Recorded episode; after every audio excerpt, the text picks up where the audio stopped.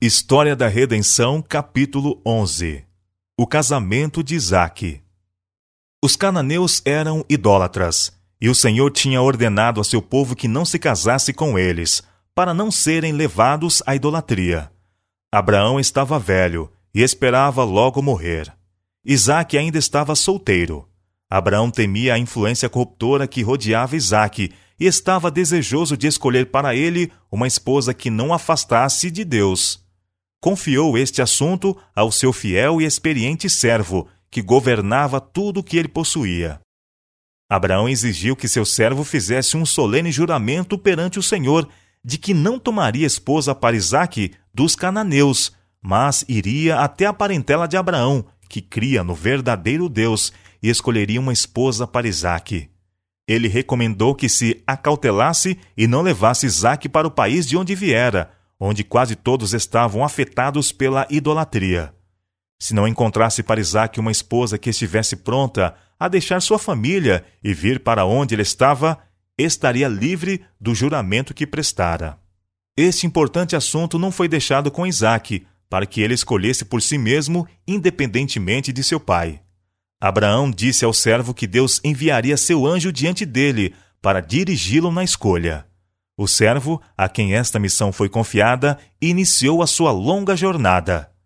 Ao entrar na cidade onde habitavam os parentes de Abraão, orou fervorosamente para que Deus o guiasse na escolha da esposa para Isaque. Pediu que uma evidência positiva lhe fosse dada para não errar nesse assunto. Descansou junto a um poço, que era lugar de grande ajuntamento. Aqui, particularmente, ele notou as maneiras recatadas e a cortês conduta de Rebeca, recebendo toda a evidência que pedira a Deus de que Rebeca era aquela que Deus houvera por bem escolher para tornar-se a esposa de Isaque. Ela convidou o servo para a casa de seu pai. Ele então relatou ao pai de Rebeca e a seu irmão a evidência que recebera do Senhor de que Rebeca devia tornar-se a esposa do filho de seu senhor, Isaque. Disse então o servo de Abraão: Agora, pois, se vós haveis de mostrar usar de beneficência e verdade a meu senhor, fazei-mo saber, e se não, também mo fazeis saber, para que eu olhe a mão direita ou a esquerda. Gênesis capítulo 24, verso 49. O pai e o irmão responderam: Do Senhor procedeu este negócio, não podemos falar-te mal ou bem. Eis que Rebeca está diante da tua face. Toma, e vai-te, seja a mulher do filho do teu senhor, como tem dito o Senhor.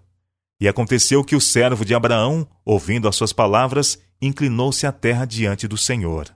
Gênesis capítulo 24, versos 50 a 52. Depois de tudo arranjado, obtido o consentimento do pai e do irmão, Rebeca foi consultada. Se desejava seguir com o servo de Abraão para uma grande distância da casa de seu pai, para tornar-se a esposa de Isaque. Ela creu, pelas circunstâncias, que a mão de Deus a escolhera para ser a esposa de Isaque, e ela respondeu: Irei. Os contratos de casamento eram geralmente feitos pelos pais, contudo, nenhuma compulsão era usada para forçá-los a casar com quem não amavam. Mas os filhos tinham confiança no julgamento dos pais e seguiam-lhes o conselho, concedendo suas afeições àquele que seus tementes e experientes pais escolhiam para eles. Era considerado crime seguir caminho contrário. Exemplo de amor filial. Isaac tinha sido educado no temor de Deus para uma vida de obediência, e quando estava com quarenta anos de idade, submeteu-se à escolha que o temente e experiente servo de seu pai fizera para ele acreditava que Deus dirigiria no que tocava a sua obtenção de esposa. O caso de Isaac está registrado como um exemplo a ser imitado pelos filhos das gerações posteriores, especialmente aqueles que professam temer a Deus. O caminho que Abraão seguiu na educação de Isaac e que o levou a amar uma vida de nobre obediência foi relatado para benefício dos pais e deve levá-los a ordenar sua casa após eles deve instruir os filhos a se renderem à sua autoridade e respeitá-la.